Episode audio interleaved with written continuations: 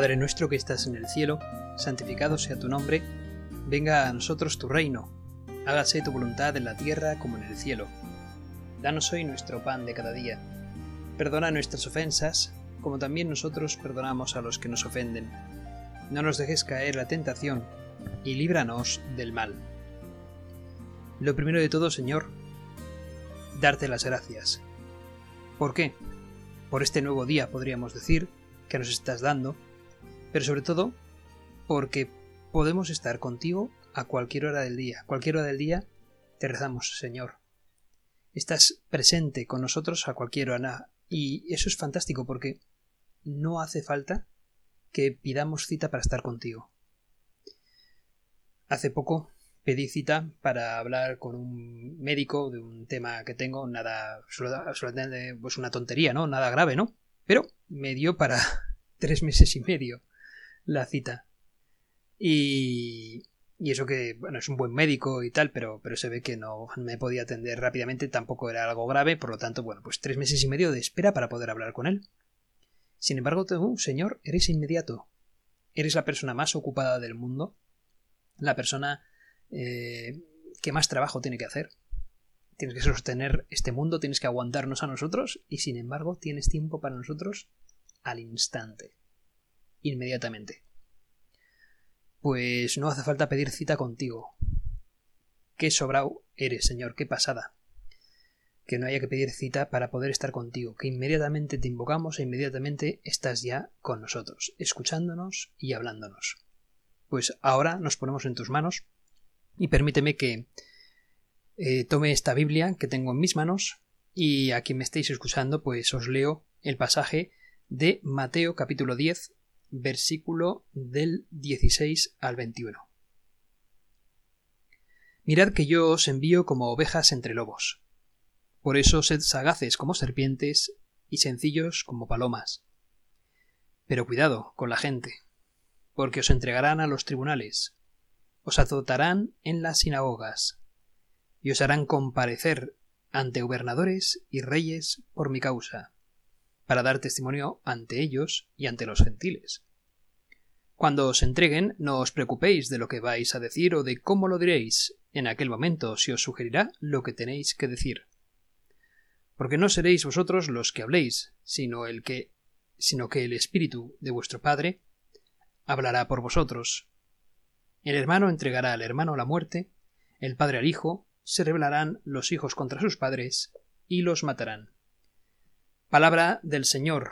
Gloria a ti, Señor Jesús. Bueno, Señor, eh, con este pasaje del Evangelio son varias las cosas que nos quieres decir. Y bueno, yo aquí, sobre todo, pues me ha impactado mucho esta, esta lectura del Evangelio, porque, bueno, mm, yo creo que hoy en día hay diferentes ideologías que están pues como imperando en cada momento. Hay una de ellas que yo, sinceramente, pues bueno, todo lo que es mentira obviamente es detestable, ¿no? Entonces podemos detestar las ideas, pero nunca, nunca las personas. Y a veces es una tentación que si hay una persona que está como muy encerrada en una ideología que es nociva, pues dan ganas como de, de, de rechazar a esa persona, ¿no? Y eso es una tentación grave eh, y fuerte que por lo menos yo siento en mí. No sé vosotros los que me estáis escuchando, pero yo, Señor, tengo esa tentación, ¿no? De rechazar al final a esa persona que al final pues, pues considero que, que no tiene razón y, y que me, me, molesta al final, ¿no? Esa, esa sin razón, esa ideología, quizás ese fanatismo. Yo también soy pasional, entonces a veces pues eh, mi forma de querer rebatir pues no sirve de mucho, porque al final pues, pues puedo perder un poco quizás los papeles, ¿no? A la hora de, de rebatir. Entonces, pues muchas veces le, te pido a, ti, Señor, pues no, no caer en, en, en, la irascibilidad, ¿no? Porque quizás es, yo creo que es fruto también un poco de mi soberbia, de mi orgullo, ¿no? En vez de, de la humildad o el trato cariñoso que debo a mis hermanos. Piensen o no como yo, tengan o no, o no razón, ¿no? Entonces, a ti te pido, Señor, que cuando, cuando me encuentre con personas que creo que quizás pues no solamente tengan razón, sino que se dejan arrastrar por la ideología del momento, te pido que me ayudes a amarlos, a no entrar en ese juego y sobre todo a rezar por estas personas porque solamente tú, Señor, eres capaz de demostrarles la verdad, porque solo tú eres la verdad, solo tú, Señor. Y también muestra la verdad en mí, Señor, de mi propio pecado, de reconocerme pecador y tentado y, y, bueno, pues a no caer también en juicios rápidos, en, en dame también la caridad suficiente para comprender que puede llevar a esa persona a pensar de ese modo, a poder comprender a esa persona, a, a amar a esa persona yo creo que, Señor, que, que, todos los que me estáis escuchando y yo personalmente también, pues hemos sido bendecidos con la fe, ¿no? Con habernos encontrado en algún momento de nuestra vida contigo. Y quizás no todo el mundo ha podido eh, sentir eso en sus carnes y eso es un regalazo que tú nos has dado. Pues que no sea capaz yo de aprovecharme o de apropiarme de ese regalo que tú me has dado, ¿no? De, creer que, que, soy mejor que otros por, por, por creer, ¿no? Es que es un regalazo el que tú me das, el de la fe, ¿no? no soy más que los demás por creer, tampoco soy menos que los demás, sino que es ayúdame a entender el inmenso regalo, el inmenso don que me das al saberme, pues eso, ¿no? Eh, salvado por ti, redimido por ti. Ayúdame a mostrar este camino, este Evangelio, del modo en que tú quieres, no del modo en que yo quiero, del modo en que tú quieres, Señor.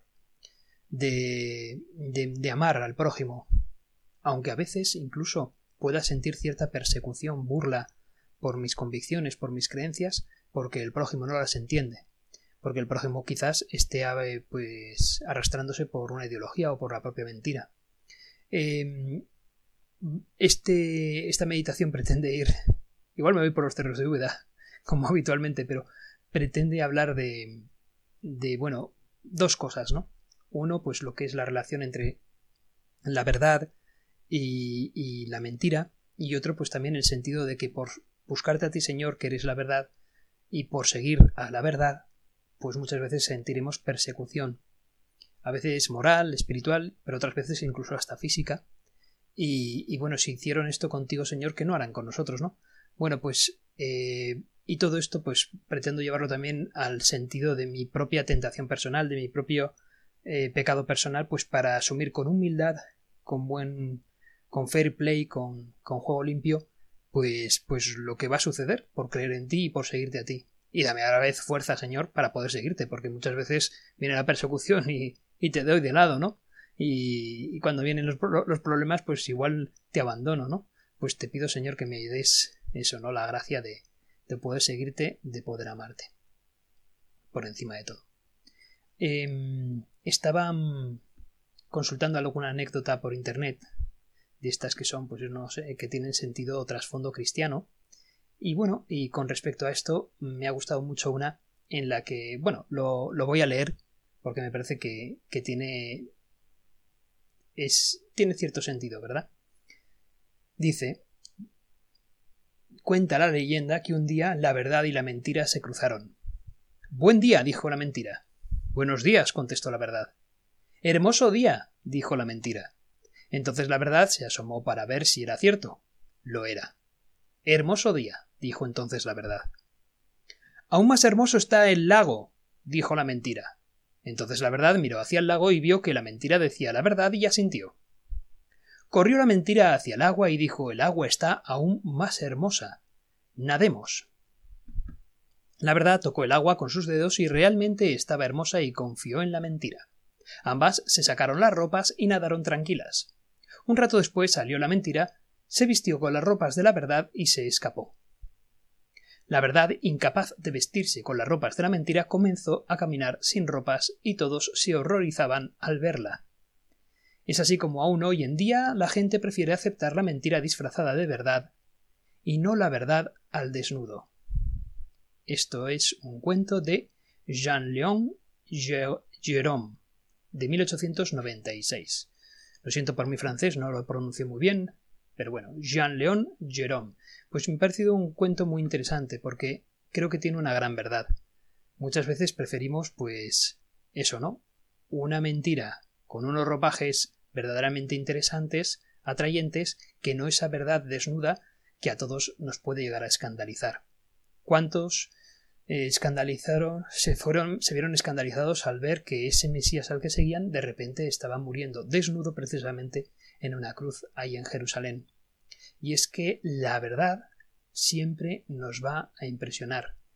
y, la verdad supera cualquier tipo de expectativa. Y muchas veces nuestra propia verdad, nuestro propio pecado, mm, que nos muestren como a veces somos, pues siempre también nos puede, nos puede chocar, ¿no? Nos puede molestar. Pero también hay una verdad muy grande, que es que somos hijos amados de Dios. Y eso nos tiene que animar precisamente a seguirle a Cristo, al que es la verdad. Y como seguimos a ese crucificado, pues puede venir nuestras cruces por seguirle a Él, ¿no? Bueno, pues que seamos capaces de asumir esto con juego limpio, que seamos capaces sobre todo de pedirle al Señor que nos dé la fuerza, la gracia, para decirle que sí y para decir la verdad, con sinceridad, pero también con caridad, como Él lo hizo.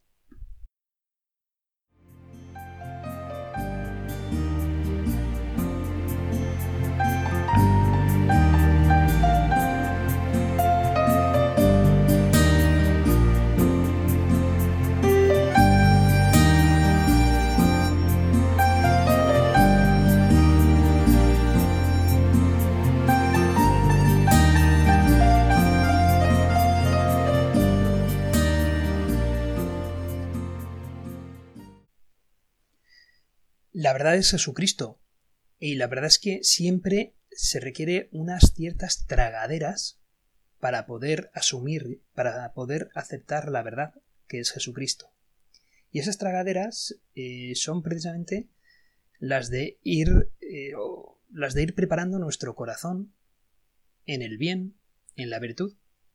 Solo una persona con el corazón limpio es capaz de asumir también la limpieza de una verdad al desnudo, de una verdad pura que es Jesucristo.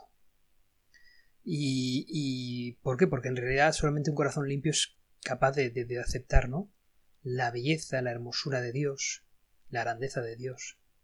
Qué bueno es que, o sea, nunca vamos a tener un corazón limpio, no sé muy bien de lo que estoy hablando ahora mismo. Realmente lo que necesitamos es sobre todo esa apertura a la verdad, aunque escueza. Y siempre va a tener que escocer, porque, porque la verdad eh, significa purificar nuestra alma, Cristo, contemplar a Cristo significará pues purificar nuestra alma. Vi el otro día un vídeo acerca de, de bueno, de, de las visiones que tuvo Santa Faustina Kowalska acerca del purgatorio y lo impactante que le resultó a ella, ¿no? Y, y cómo, pues lo más duro de esas almas del purgatorio es que todavía no podían estar con Dios, no podían ver a Dios. El consuelo lo tenían en la Virgen María en sus oraciones, pero todavía no podían ver a Dios. Sabían que vendría, lo verían, pero todavía no, ¿no? Y eso era lo duro, ¿no? De no poder estar viendo a Dios. ¿Por qué? Pues porque todavía tenían cosas que escocían que tenían que purificar. Pues eso nos pasa a todos, Señor. Yo tengo cosas que tengo que purificar. Y, necesito. Y al contemplarte a ti, que eres la verdad, pues, pues eso me hace ver pues, pues mis egoísmos, mis pecados, mis orgullos, aquello que todavía me impide acercarme más a ti todavía y contemplarte tal cual eres, ¿no? Necesito que tú me purifiques, que tú seas esa mercromina que, que escueza y que limpie y purifique mi corazón todavía herido, todavía todavía pues manchado. Así que, Señor, pues ayúdanos, ¿no? a contemplarte a ti. La verdad desnuda que escandaliza a todos, ¿no? Y hay gente que eso, que prefiere ver esa mentira vestida antes que ver esa verdad desnuda. Bueno, pues pues tenemos que ser capaces de contemplar la verdad que eres tú, Señor. Bueno, y, y precisamente frente, frente a la verdad que eres tú, Señor, pues muchas veces se nos viste esa mentira con ropajes de verdad, ¿no? Lo más duro o lo más atrayente de, una mentira es eh, los visos de, verdad o de bondad que esta mentira nos, nos pone, ¿no? Eh, bueno, pienso muchas veces en... Eh, ahora pienso, por ejemplo, en la ideología de género, que, bueno, yo creo que, que, es una gran mentira desde el inicio, ¿no? Pero que se sirve quizás de otras ideologías que, que, bueno, que han tenido una propaganda muy buena, ¿no? Pero que también, pues, pues precisamente por esa propaganda tan buena que han tenido y por esa imagen de bondad que dan, pues luego, sin embargo, pues han hecho grandes atrocidades porque en realidad eh, muy sutilmente se han separado de ti, ¿no, señor? Pienso, por ejemplo, en ese en ese comunismo, ¿no? Que han, que han sufrido algunas personas de, de, algunos países y que quizás, pues hoy en día todavía siguen sufriendo, ¿no? Venía, digo esto por, porque veo, por ejemplo, eh, en, otro, en otra página también he podido indagar, indagar un poco acerca, acerca de lo que fue, por ejemplo, el país de Albania, señor, en el que, bueno, pues Albania, eh, permitidme que os hable un poquito de, igual conocéis ya la historia de Albania, yo sinceramente no la conocía tan bien, algo sabía de ella, pero no mucho. Y bueno, pues el Partido Comunista eh, de Enver Hoxha eh, tiene H intercalada y tal, o sea que seguramente lo pronuncie muy mal, pero bueno, ese tal Enver Hoxha eh, fue el que fue un, pues un partisano, un guerrillero que, que, bueno, que se echó con el rifle al monte y con unas fuertes convicciones. Y em, él venía de ser de una familia musulmana, el 70% de, de, Albania eh, son musulmanes, eran musulmanes antes de la Segunda Guerra Mundial y eh, lo que pasa es que este ya mm, entendió que, era sobre todo comunista y se convirtió en ateo directamente, ¿no? renegó de su, de su fe musulmana. El otro 20% de la población albana era ortodoxa y el 10% restante católica. Y em, Oxa, tras la Segunda Guerra Mundial, era considerado pues como un líder, porque efectivamente había sido valiente, se había echado al monte con su fusil y había combatido contra pues, los nazis, ¿no? Y cuando llegó en 1944, eh, pues una especie de, elección y tal, pues salió su partido comunista al, poder por gran aclamación, pero bueno, pues enseguida se vio un poco lo que tenía Oxa en la cabeza, que era convertir a Albania en un país directamente ateo, porque consideraba la religión pues como lo que termina por decir Max el opio del pueblo. Entonces, bueno, eh, la primera víctima de la política de Oxa fue eh, la Iglesia Católica. Y en 1946 los católicos no albaneses, que eran casi todos italianos, fueron directamente expulsados del país. Y las iglesias y los, monasterios fueron clausurados por ley eh, en favor de pues obras sociales, por supuesto, nacionalizadas, ¿no? Escuelas, comedores, casas de acogida. En el lapso de unos meses del catolicismo desapareció de Albania tras dos milenios de presencia ininterrumpida. Eh, celebrar cultos era ilegal y quienes se atrevieron a hacerlo se enfrentaban a penas de cárcel. La persecución de los católicos fue implacable. Los fieles en Albania se ocultaban o apostataban en público, pero la jerarquía y los religiosos no podían hacerlo. El arzobispo de Durazzo, Vincent Prendusi, fue detenido y condenado a trabajos forzados, y moriría a causa de las torturas que sufrió en ese campo de trabajo. El de el obispo de Scutari, Gaspar Tazzi, murió a manos de la policía política. Otros dos obispos fueron fusilados, junto a cientos de religiosos exclaustrados y, y, bueno, pues a mediados del 48 la campaña anticatólica había alcanzado ya extremos eh, hasta el punto de que un jurista musulmán, Mustafa Pipa, salió en defensa de los monjes franciscanos, lo que le valió también el fusilamiento de este Pipa, ¿no? De, aquel que, estaba, pues eso, ¿no? Tratando de, proteger o defender un poco a la Iglesia católica. Mientras los católicos caían, los musulmanes y los ortodoxos pensaron, pensaron, que al ser los católicos, sobre todo, una iglesia que obedecía igual a poderes extranjeros, como podría ser el Papa en Roma, pensaron que ellos quizás por profesar cultos locales quedarían más o menos a salvo del gobierno comunista de Oxa, pero se equivocaron. Las órdenes de Oxa eran determinantes, había que fortalecer entre los trabajadores la perspectiva materialista y científica del mundo y extender la cultura socialista entre las masas. Eso significaba que ninguna religión tenía cabida en la Nueva Albania, tampoco los musulmanes ni los ortodoxos. En 1949, el gobierno emitió un decreto por el cual tanto los musulmanes como los cristianos ortodoxos debían jurar lealtad al Partido Comunista. Al año siguiente se aprobaron estatutos para ambas confesiones que rebajaban el papel de los popes e imanes al de simples administradores de la extrema unción entre los ancianos moribundos de las aldeas. Todas las escuelas fueron estatalizadas y se empezó a mirar mal a aquel que acudía o los domingos a misa o los viernes a la mezquita. En el partido solo podía entrar quien demostrase un ateísmo militante, lo que se convirtió en ingrediente imprescindible para prosperar en la República Popular, uno de los regímenes comunistas más cerrados del mundo. La primera consecuencia fue que en las ciudades las manifestaciones religiosas desaparecieron de la vida cotidiana. Los comunistas se las veían muy felices. En 1955, una década después del asalto al poder, mostraban su convicción de que el sentimiento religioso irá muriendo por pura inercia. Pero no. La religión se resistía a morir, se había esfumado de la superficie, pero permanecía en las catacumbas. En las casas particulares seguían celebrándose las misas ortodoxas. los musulmanes también se reunían entre ellos, a pesar del el riesgo que conllevaba pues, ser perseguidos. Es curioso porque tal vez la religión era para amarse el opio del pueblo, pero en el caso albanés era un opio muy liberador para sus esclavizados habitantes que se les había quitado la paz y la libertad. En los años 60, Oxa rompió con la Unión Soviética al considerarla que había traicionado la revolución bolchevique, y siguió más la tendencia de la revolución cultural de Mao Zedong.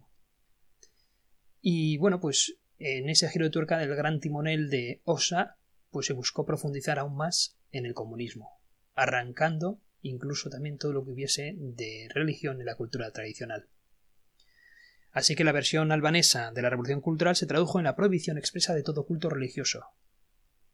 Oxa bautizó la iniciativa como el ateísmo de Estado. Se prohibió la literatura y los objetos religiosos. Tener una Biblia, un Corán, un crucifijo o un rosario eran motivo de detención, proceso y deportación inmediata a alguno de los muchos campos de trabajo esclavo con que Oxa tapizó Albania a mayor gloria del socialismo. Las iglesias y mezquitas, unas dos mil en aquella época, fueron todas cerradas. Una parte fue demolida con bulldóceres, otra reconvertida en museos, talleres, teatros. La Catedral Católica de Scutari, por ejemplo, un edificio neobezantino del siglo XIX, fue reconvertido en un pabellón deportivo. Oxa y los líderes del partido, entre tanto, presumían en público de haber fundado el primer estado ateo de la historia, lo que les parecía todo un logro. El culto, que ya era algo apenas apreciable, se sumergió aún más. La oración, cualquier tipo de oración, fue puesta al margen de la ley. Los albaneses tenían la obligación incluso de denunciar a quien vieran orar, aunque fuese en privado. Lo mismo sucedía con bodas, bautizos, la policía era implacable, los jueces revolucionarios no dudaban en enviar a prisión a padres a los padres de un niño recién bautizado o a quien se negase a comer durante el Ramadán. Los albaneses ya no tenían Dios, pero sí amos, y unos amos terribles, temibles. El terror lleva a los padres a no transmitir sus creencias a sus hijos hasta que tuviesen cierta edad, ya que en los colegios los maestros utilizaban trampas para detectar qué niños habían recibido formación religiosa en casa. La pesadilla terminó con la muerte de Enver Oxa en Tirana en 1985. El partido, a modo de agradecimiento, levantó una pirámide de mármol en la ciudad de Tirana. Su, sucesor, Ramiz Alia, abrió la mano permitiendo celebraciones religiosas en la intimidad. Y aquí viene una noticia que yo no yo desconocía, pero que me parece totalmente impactante. Yo, claro, cuando, cuando oigo esto, oigo gente pues que, que, que, habla igual maravillas, ¿no? De esta visión quizás comunista de la historia, pues claro, mi fuerte convicción que tengo de que efectivamente el comunismo, como otras ideologías, pues no es ni mucho menos la verdad y puede hacer gran daño, pues claro, me, salta un poco quizás eh, el nervio, ¿no? La ira.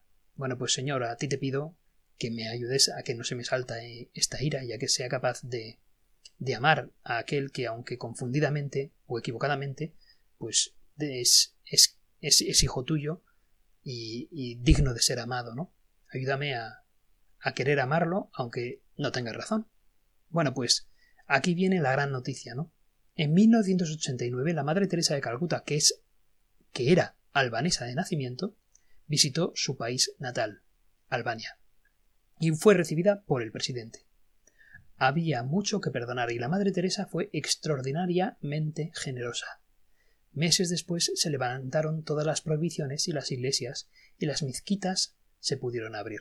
La Navidad de 1990 fue la primera que los albaneses celebraron en completa libertad en casi medio siglo. Los fieles se arremolinaban en la puerta de las pocas iglesias que habían quedado en pie o en simples explanadas presididas por una cruz. La televisión occidental mostraba a un mundo incrédulo las imágenes de un país devastado económica y moralmente. Lo primero tenía rápida solución en cuanto el capital extranjero empezase a fluir por la nueva república. Lo segundo, las imágenes de ese país devastado moralmente no tenía una solución tan fácil. El nuevo gobierno, ya purgado de los elementos comunistas, afirmaría un año después Oxa destruyó el alma humana, va a costar generaciones restaurarla. Bueno, pues, de aquí lo que quería sobre todo resaltar era la capacidad que tiene Señor de transformar los corazones. y la brillantez con la que transformaste el corazón de la Madre Teresa de Calcuta, que después de ver esos horrores en su país natal, después de ver también cómo mataron a, a su padre, cómo, cómo, pues ella sufrió tanto precisamente por esos regímenes eh, de comunistas, sin embargo, ella en su corazón perdonó de todo corazón a sus a sus perseguidores, a tus perseguidores, Señor. Eh, no sé si yo seré capaz de hacer eso algún día, pero te pido que me lo hagas, me lo hagas ser. Solo tú, Señor, eres capaz de, de cambiar nuestro corazón por completo. Solo tú, Señor, eres capaz de, de andar como ovejas entre lobos, pero sin embargo, ser ovejas no solo astutas y sagaces, sino sobre todo amantes incluso de aquellos que le persiguen, incluso de esos lobos.